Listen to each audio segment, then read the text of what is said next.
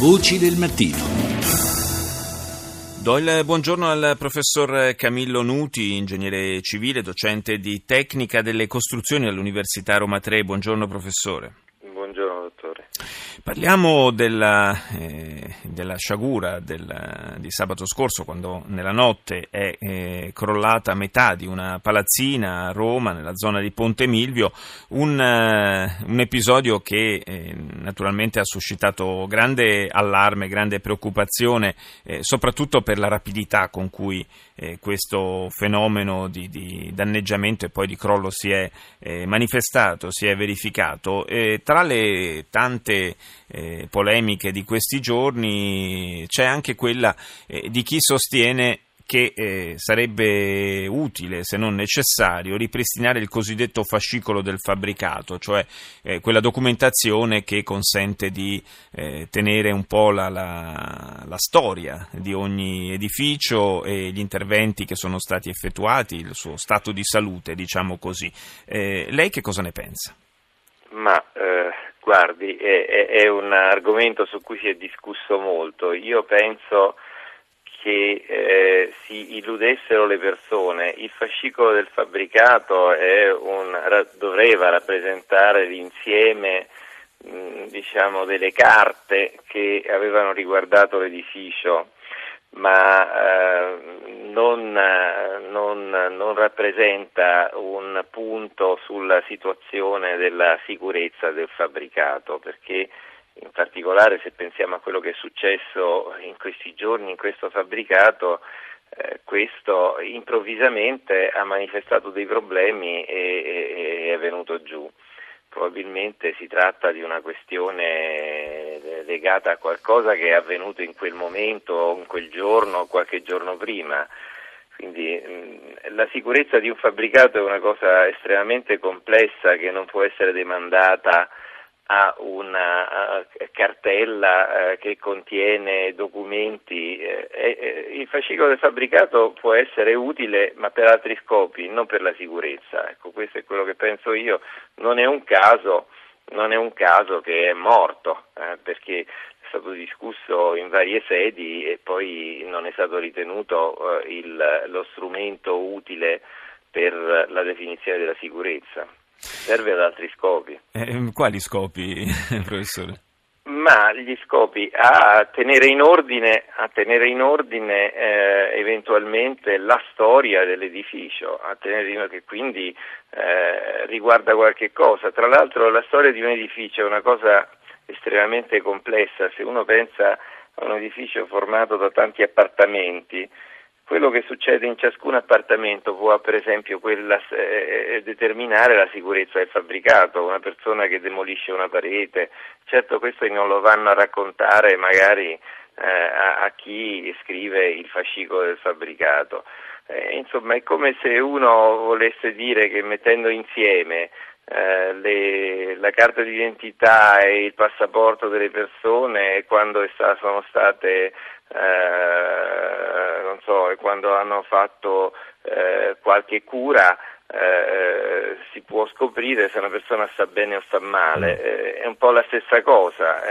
Bisogna fare una visita accurata, fare delle analisi e allora si può capire se una persona sta bene o sta male. Il problema è proprio qui, cioè nell'accuratezza della visita, tra virgolette, in questo caso relativa a un edificio, a uno stabile, perché mentre quando, lo sappiamo adesso, insomma, quando un'unità abitativa o comunque un edificio è oggetto di compravendita, è obbligatorio fornire una documentazione, una certificazione per quanto riguarda l'aspetto energetico, non c'è sostanzialmente alcun obbligo per quanto riguarda invece la stabilità e la sicurezza di quello stesso edificio. Questo perché è particolarmente complesso e oneroso fare delle analisi approfondite sulla stabilità di una casa. Sì, ecco, direi c'è un duplice motivo. Uno è particolarmente complesso e oneroso. Il secondo motivo è che c'è una differenza sostanziale tra accertare la situazione di un edificio da un punto di vista energetico e dal punto di vista della sicurezza.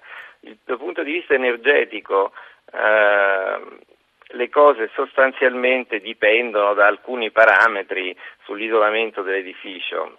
Adesso che cosa succede? Se uno poi fa un piccolo errore sull'accertamento della situazione energetica e quindi lo fa in una maniera un po' spedita, non succede nulla, vorrà dire che avrà sbagliato la classe dell'edificio, ma nulla di drammatico, quindi si può fare in maniera piuttosto spedita.